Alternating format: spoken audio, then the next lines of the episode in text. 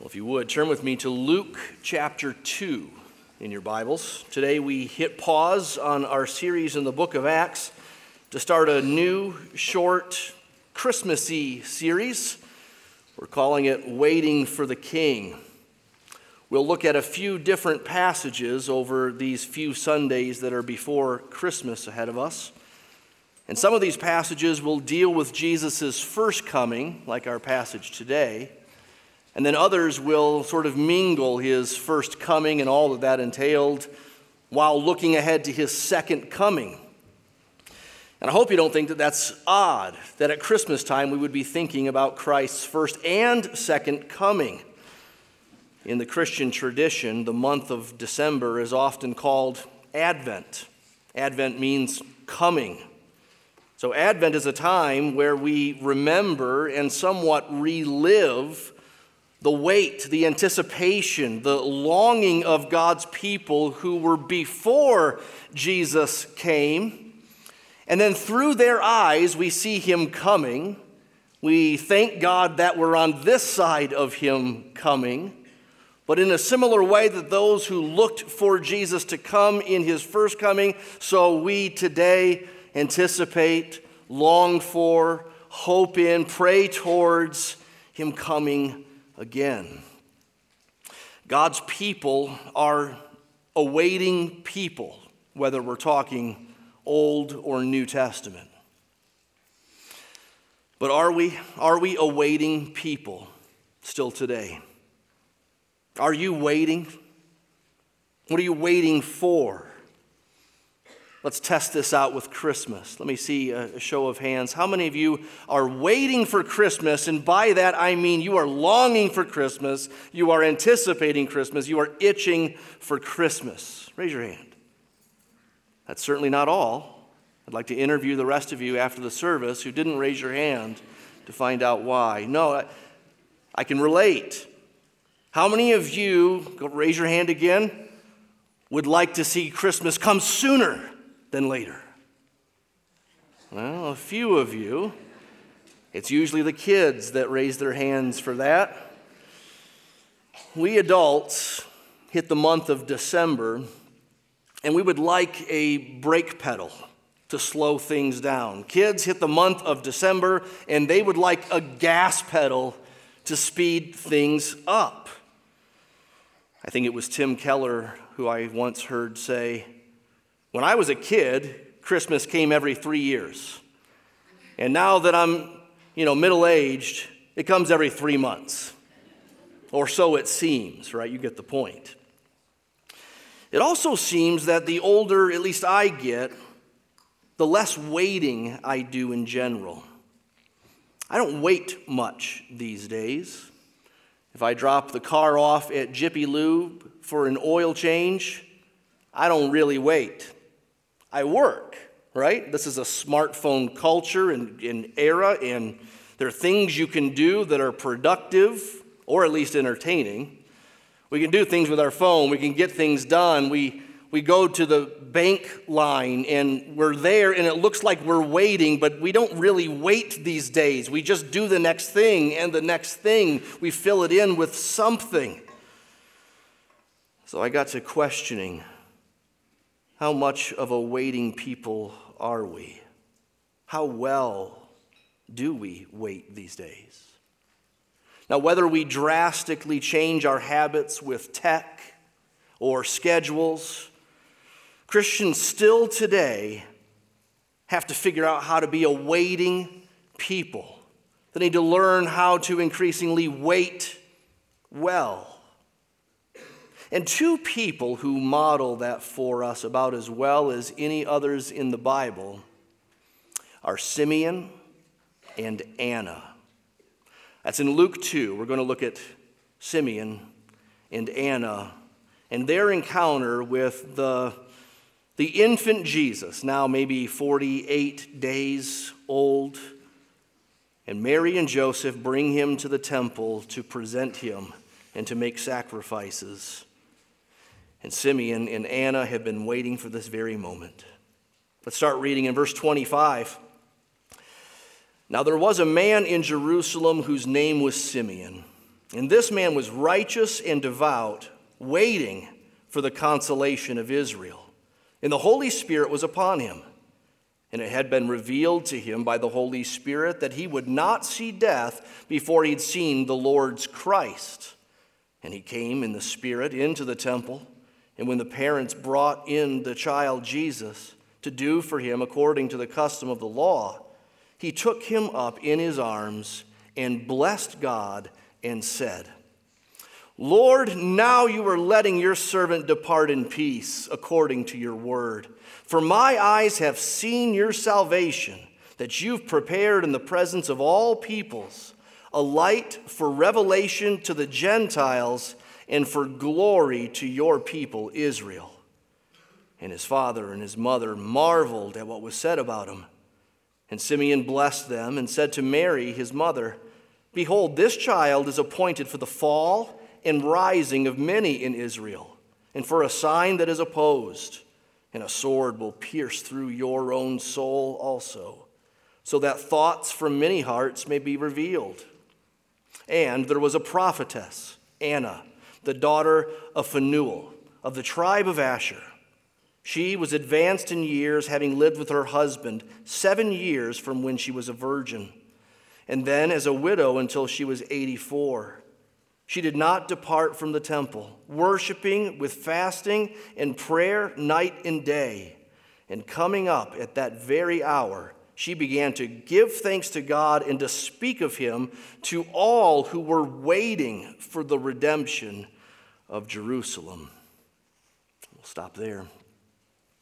Rembrandt in the 17th century was so taken by this biblical scene that he painted it or sketched it eight different times.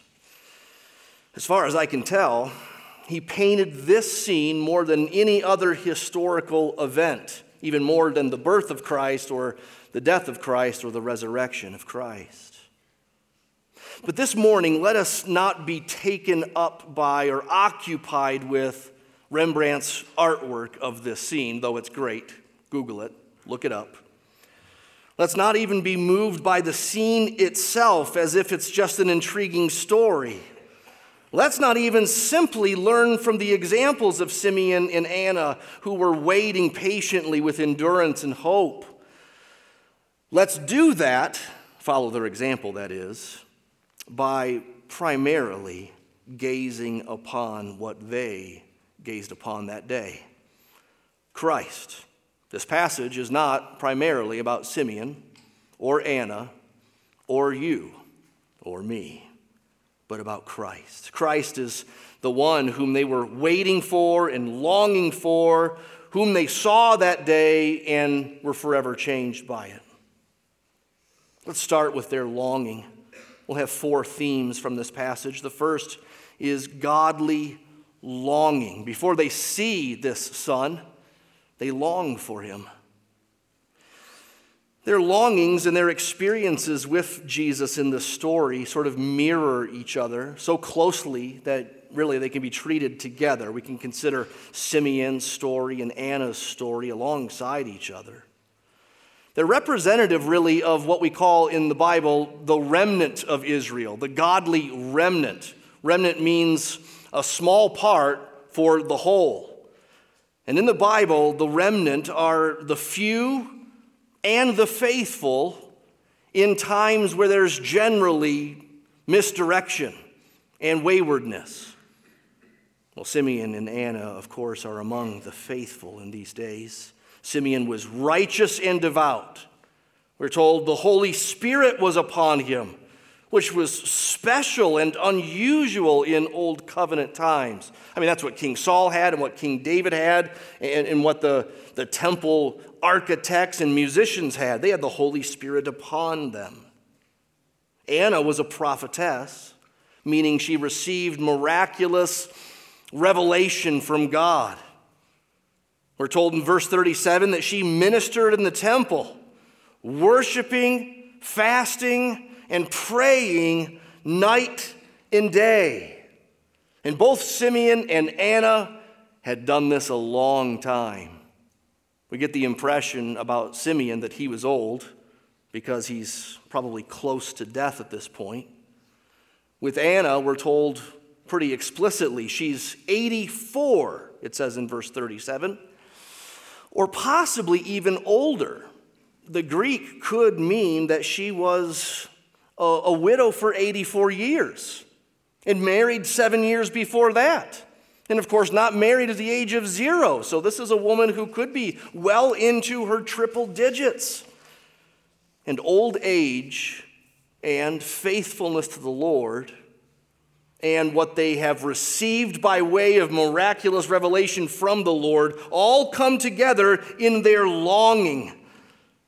Simeon is longing for, you see at verse 25, the consolation of Israel. What does consolation mean? Well, the next verse helps us. It was revealed to him by the Holy Spirit that he wouldn't die until he saw the Christ.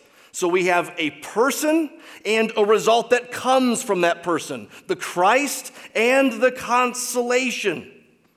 The Christ, of course, is a major theme throughout the Old Testament. It is the, it is the sum total of the message in the New Testament. But as back as far as Genesis 3:15, God was talking about a seed of the woman who would come. In Genesis 12, it was the seed of Abraham. In Genesis 49, it's a ruler that's going to come from the line of the tribe of Judah. In Deuteronomy 17, there's a king coming. In Deuteronomy 18, there's a prophet who's like Moses who's going to come someday. He's the anointed one, the son of David and David's Lord. He's the Emmanuel child born of a virgin, according to Isaiah. He is God Himself who comes, according to Ezekiel and Zechariah and Malachi. He's the Son of Man who inherits the world and rules the nations. These are not separate people. These are different ways of describing in different eras and epics of God's redemptive plan the one the promised one, the answer, or the Christ. And he comes to bring consolation or comfort. Isaiah 40 might come to mind if you're a, good Bible student. Isaiah 40, after, after 39 chapters of woe and, and, and trouble a corner is turned in chapter 40. Comfort, comfort my people, says the Lord. Speak tenderly to her, because her iniquity, that is her sin, is pardoned, it says in Isaiah 40. It's put in the present tense, not because it was happening right there in the present tense in Isaiah's day, but because it was as good as done someday in the future. In Isaiah 52, it's put in the past tense. Break forth into singing, for the Lord has comforted his people. He has redeemed Jerusalem. Well, that was still to come, but it's as good as done. But in Isaiah's timeline, it was still a far way to come. Some six to seven hundred years, Isaiah is writing these promises before they ever happen before the Comforter comes, before the Christ is seen. So just picture this, feel this. Big, big promises, multiplying promises, growing in their significance and weight and glory, just hanging out there like giant matzo balls without any reality yet, not at least in their fullness.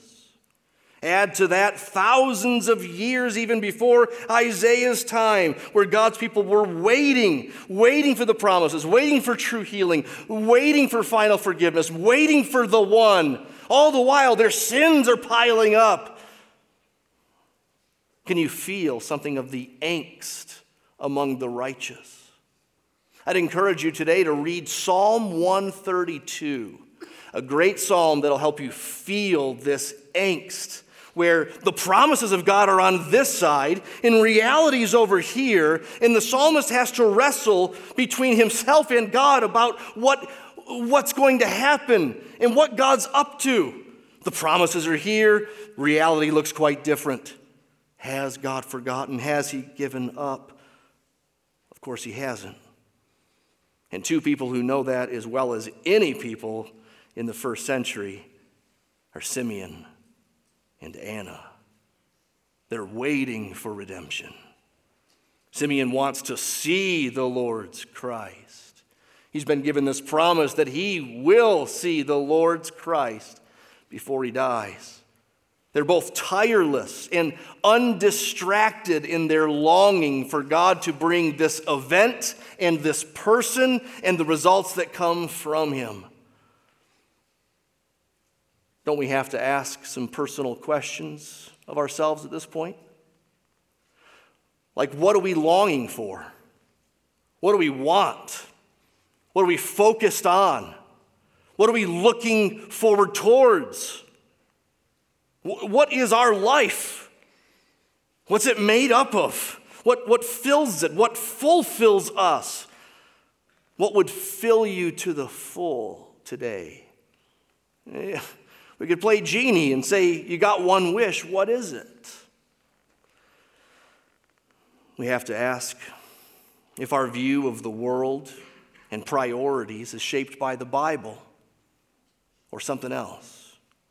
We have to ask if our hope is being placed in something other than God and His promises. We are to live in this world, not cut ourselves off from it. But we have to recognize that there are competing voices going on in our heads all the time. At least there better be. There are competing visions. The world has this vision, and they announce it to us with a constant megaphone, seeking to brainwash us, seeking to, seeking to get us to buy into these longings and this fulfillment and these hopes and dreams. And there in the background, God is whispering through prophets written down in an old book that He's better than all that the world offers, that He is up to something, that He is bringing His plan to pass, that He is making all things new, that He will come, that He will finish what He started, that He's not done, that He's not fallen asleep and He's not snoozing. With Anna and Simeon, it doesn't matter to them who else was with them. I think that's important to note here. We might think of Anna and Simeon as sort of like ministry buddies or prayer partners, but there's none of that in the text. I think, if anything, Luke wants to paint a picture for us in this portion of Luke where all the important people aren't that important and they're pretty alone. Yeah, Mary had Joseph. That's about it. Well, I know she, she had a cousin, but the cousin had Mary, and that was about it. She also had a husband. But I mean, but, but, but Luke keeps emphasizing the, the singularity of those who are getting this from God. Angel comes to Elizabeth, an angel comes to Mary, an angel comes to Joseph. And now we have the widow Anna, and Simeon, who is nowhere to be found in the rest of the Bible or in ancient history. God is revealing himself to babes, to nobodies. If you know the Bible, these aren't nobodies to you, but they were in these days. These were far from the movers and shakers of the ancient world. King Herod isn't in on this. According to Matthew's account, he wants to get in on it, but for his own purposes. And so he's not in on it. Who is in on it? Little old Mary from Galilee, foreigners from afar, shepherds without names, Anna from the forgotten tribe of Asher, way up north, and Simeon. And then there was a time when the waiting came to an end the longing was fulfilled. Their faith was turned to sight. They saw salvation. Secondly, let's talk about seeing salvation. That's what Simeon says about what he sees. We're not given a lot of details about what's going on here. It had to be that both Anna and Simeon were given miraculous revelation to recognize that this baby is no ordinary baby. This is the baby. Isn't it interesting? There's not even a dialogue going on. It's not Simeon walking up to Mary and Joseph and saying, uh, This is kind of awkward. I do this all the time. But uh, I'm just wondering, um, is that the promised one? And they go, Yeah, it is. We're not used to this, you know. There's none of that. He, he sees this baby and he simply grabs it and holds it up like the, like the Lion King. He knows it's the one. It's the one. And Anna knows as well. Simeon blessed God. He held out the baby. He said, My eyes have seen your salvation. Anna began to give thanks to God and then began to speak of him to all who are also waiting for the redemption that's to come. Simeon tells God, I'm now ready to die. You fulfilled your word to me that I wouldn't die till I saw the Christ. I saw the Christ. I touched him. That's it. Take me home. I'm done. My work here is done. What an incredible outlook on life. What a rare outlook on life. I think many of us would look at a guy like that and think, that's a dude who may have wasted his life praying, going to church, waiting, rehearsing the promises. So we can see a baby. And then he sees this baby and he just says he's done. His work is over. This is a guy the world says who doesn't finish well. He's a quitter. What a waste. But that perspective misses how centralized and singular his hope was. His hope wasn't ultimately or fully in kids or grandkids or great grandkids or ease or travel or retirement. His hope wasn't fixed on making a name for himself. He'd put all his marbles into this one basket Christ. Because God has put all of his marbles or promises into this one basket, the Christ. He is the funnel in which all the old stuff goes in, and he is the one through which all in the New Testament goes out. He's the answer. And so, the groans of saints in millennia past are finding their relief and expression here in this moment when these two Old Testament prophets see Christ. All of those prayers for God to do more, to get going, all those questions how long, O Lord? They've been building up and building up and building up, and, and now there's relief. Of course, he can go home. Some of you parents have had, or you currently have, teenagers who are old enough to drive, or maybe even old enough to, to go do something and stay out later than your preferred bedtime. And so you know that experience of waiting for them to come home. You wouldn't be up otherwise than just you're there to wait for them to come home. You, you have your cell phone close by in case there's a problem. You, you maybe are praying for safety. Maybe you're checking in here or there, but you're waiting and you're waiting, and then, and then they arrive, and you breathe a sigh of relief. I'm not usually the one in my, my marriage relationship who's the one staying up and waiting for the kids to come home. My wife does better at that than I do. But when I am the one who receives the kids who were out late, I really don't care how it went when they get home if it's pretty late. I, you can tell me in the morning, you're here, that's great. Thank the Lord, kiss on the forehead. Lights out, man, I'm done. I'm done. I don't care how it went. I mean, I, I kind of do, but, but not really.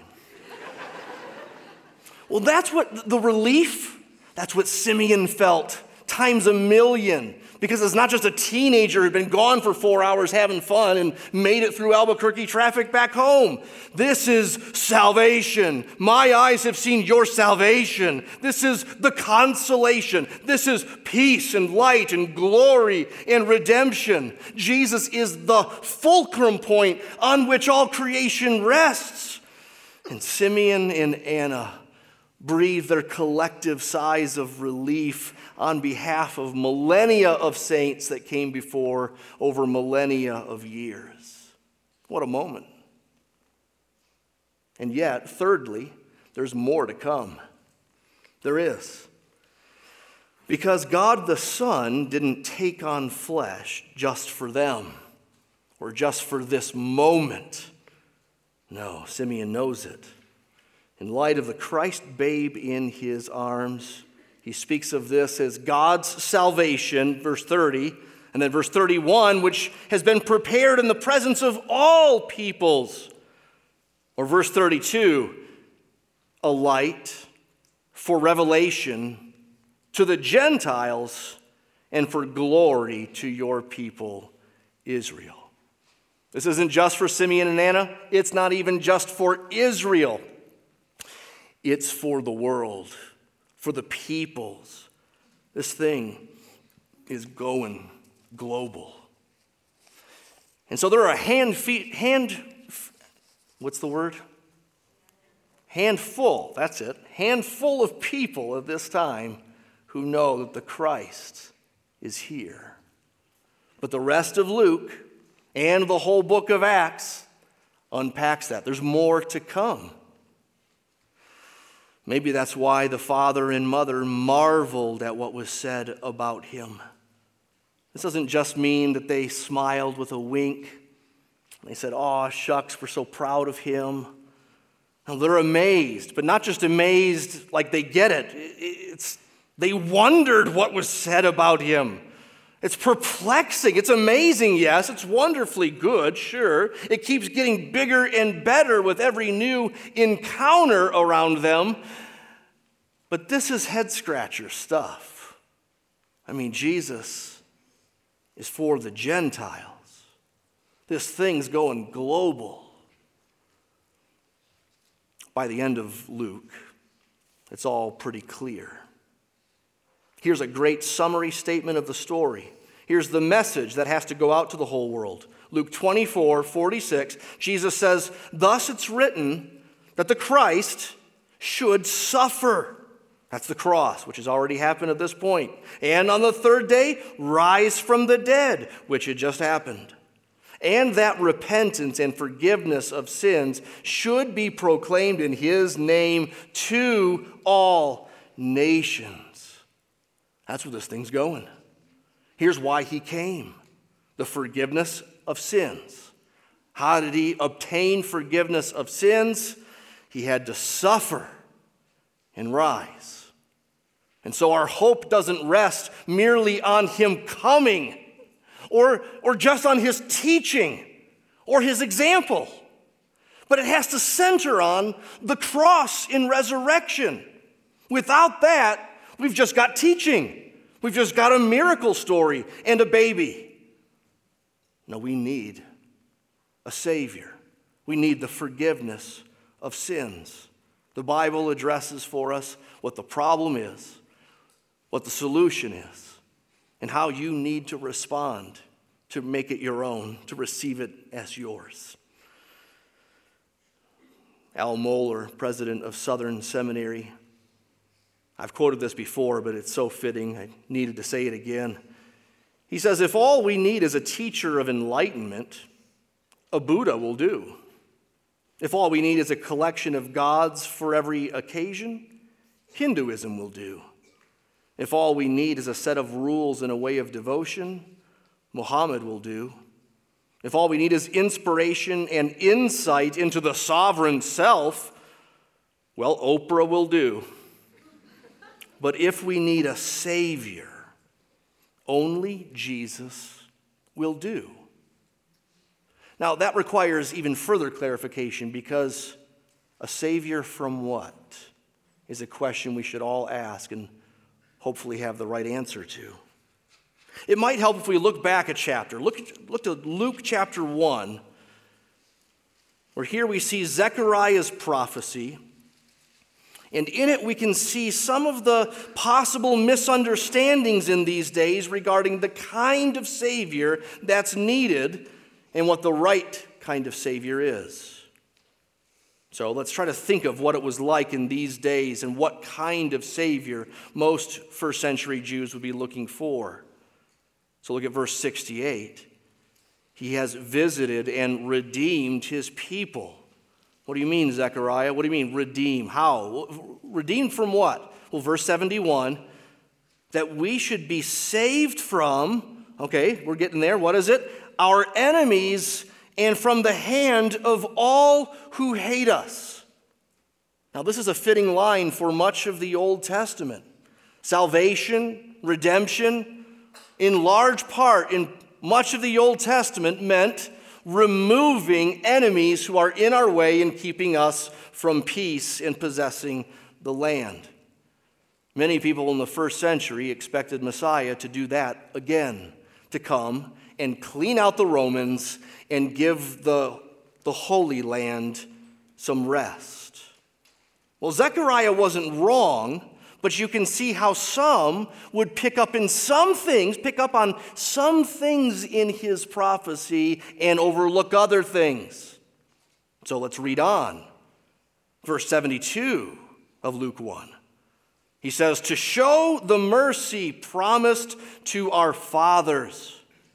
Oh, wait, the fathers need mercy? Yeah, apparently. Look at verse 77. To give knowledge of salvation to his people. What's salvation? Removal of those sinners over there? No, in the forgiveness of their sins. Verse 78 because of the tender mercy of our God, whereby the sunrise shall visit us from on high to give light to those who sit in darkness. Us, he equates with those who sit in darkness. You see, it's wide open now, Jew and Gentile. The good news is detached from ethnicity and open to any who know that they need mercy. It's for all who recognize that they're in darkness. If you don't think that you're in darkness, then you don't see a need for this kind of Messiah to come. Do you see? Now, you may have a different misunderstanding about Jesus and what kind of Messiah he is. It may not be the same as those in the first century, but we should be aware of the possibility of thinking we're hearing this gospel aright, and yet we're missing it totally. There is the possibility that we like Jesus, and yet he didn't actually come for us. And yes, you heard that right. I didn't put it too strongly. If we have Luke 5 in mind, he didn't come for some in some ways.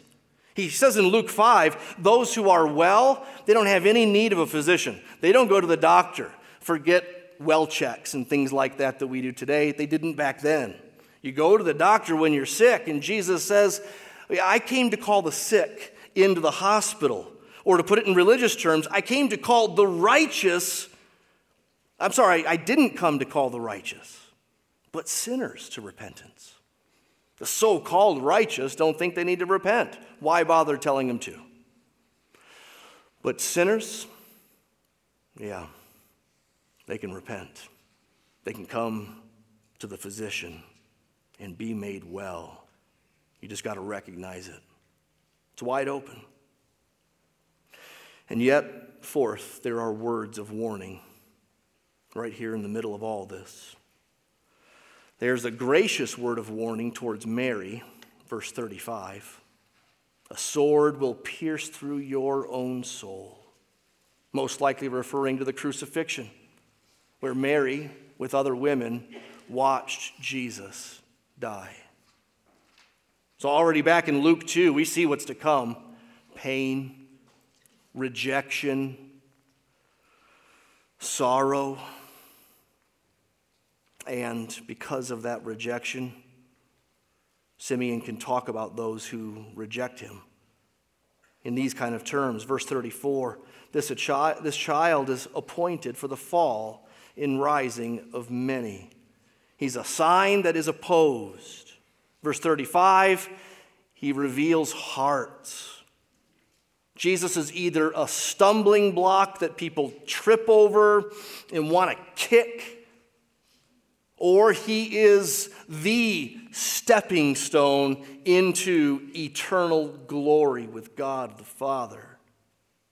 He's not anything in between. So if you're not yet a Christian, could I encourage you to go back in your mind and think through that question of what kind of Savior you think you need. We all think we need a Savior, we all have Saviors. Yours might be a philosophy, a way of life. It might be a different God than Jesus, a different so called God. You might look at Christianity and roll your eyes. You might roll your eyes at this baby in Luke 2, thinking that humanity's salvation can't come in something so common and so quaint and so cute as a baby. Well, you'd be right to, to, to think that God doesn't just save by merely the birth of a baby. We read on in the story, and there's a crucifixion and a resurrection. You, you read backwards in this long story we call the Bible, and you see all kinds of stories of God using surprising and seemingly upside down methods, according to our reasoning, to show his power and his glory and salvation. I mean, if you get familiar with the Bible enough, you, you come to the Christmas story and you say, Yeah, that sounds about right. He's going to save the world with a baby. That's the way our God works. That's our God. Now, if you read on in the story past the birth and into the crucifixion, and you think that salvation couldn't possibly be accomplished in something so gruesome and violent as a death and a cross, well, friend, you don't understand sin and guilt, apparently. Sin is that ugly, our guilt is that heinous and heavy. It required nothing less than the murder of the Son of God for us to be saved. And if you read on in the story and you came to the resurrection and you say, that's, that's my hang up right there, you roll your eyes and think, that's not realistic. It's not scientific that a man is raised from the dead. Well, you don't know what kind of God we're talking about here.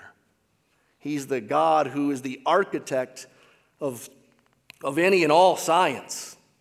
And so he can just trump science whenever he wants. He, he, doesn't, he doesn't have your science idolatry like, like many of us do in this age. If we think the resurrection just isn't realistic, and hence we're quick to dismiss it, we don't realize what was actually needed. We've missed what is this huge problem in humanity. The biggest problem in humanity is not ISIS or North Korea or this regime or that presidency or that aggravating neighbor across the street. It's our own human hearts. The sin in them lead us to death. And people just keep dropping left and right.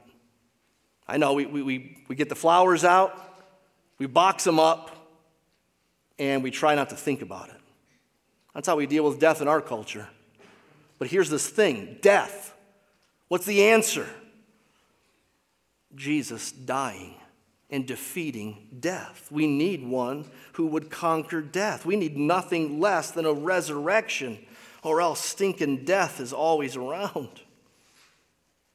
If you think that this is all just wishful thinking and just the imaginations of those who want some explanation for the guilt that they experience, and even some mechanism to make them feel better about their guilt. I think I would just turn the tables back on you and ask you a question What are you doing with your guilt? I know you're pretending you don't have it.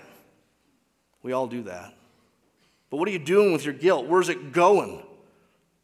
Are you burying it, hiding it, covering it up?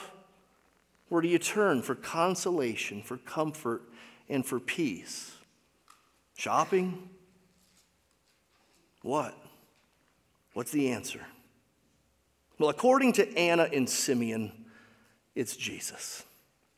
He's the answer, the Son of God coming in the flesh, dying on a cruel cross for sins and sinners, being raised in God's power on the third day and living victoriously forever and ever, and now ruling over all creation. That's my answer to guilt. That's where my hope lies. So, like Anna did that wonderful day, today with you, I speak to you about the one that we've been waiting for. He's come. Believe on him. I invite you, like Simeon did, to take up the Savior in your arms, to bless God today, to give thanks to him.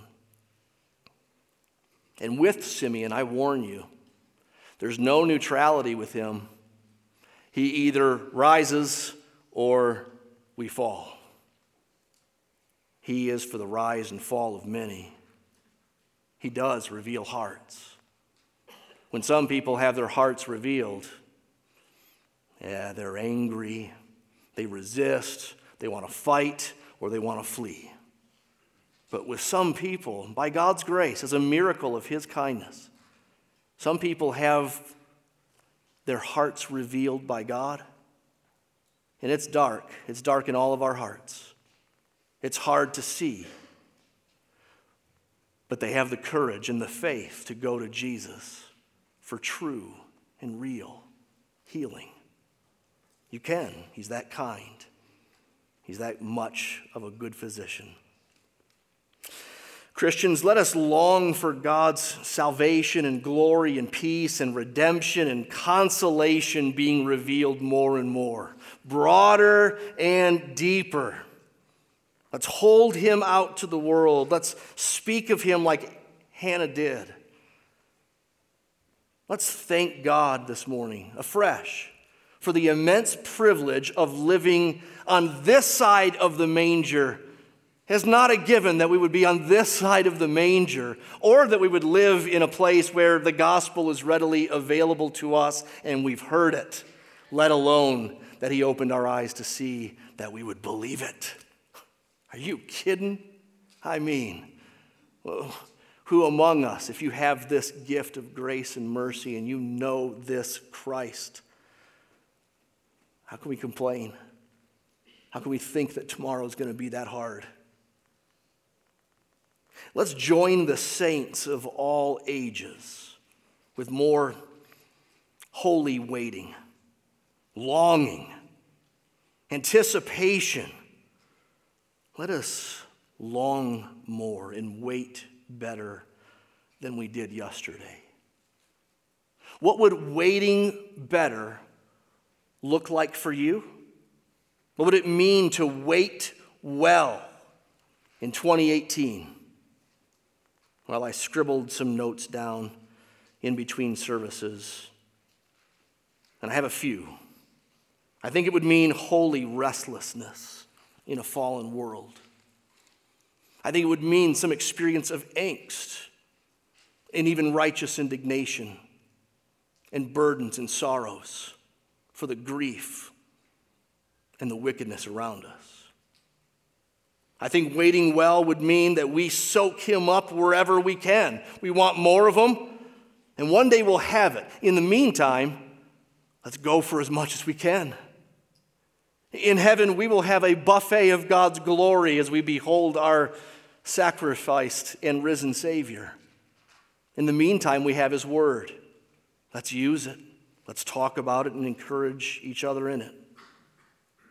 Let's set our minds on heaven like Colossians 3 teaches us to do. That's where our citizenship is. That's where we're going. Let's think about it more. Let's talk about it more. Let's just fix our minds on it. Let's set our hope on his return, like 1 Peter 1 says. Consciously set your hope on what's going to happen when Jesus comes back. Consciously put it there and not someplace else. And lastly, and lastly I think if we're going to wait well in 2018, we're going to rest secure even now, even amidst the waves and the seeming chaos around us. We're going to rest. He came. He's the king. His reign is invisible right now, but it's there, and one day it'll be visible. Just as sure as his first coming came to be, so his second coming will come to be. Everything he's promised in the meantime even when it doesn't feel like it's there and that He's working, it's there. He's working. He's holding us. He's getting us through. We can rest secure. I think that's what it means to wait well. Let's pray.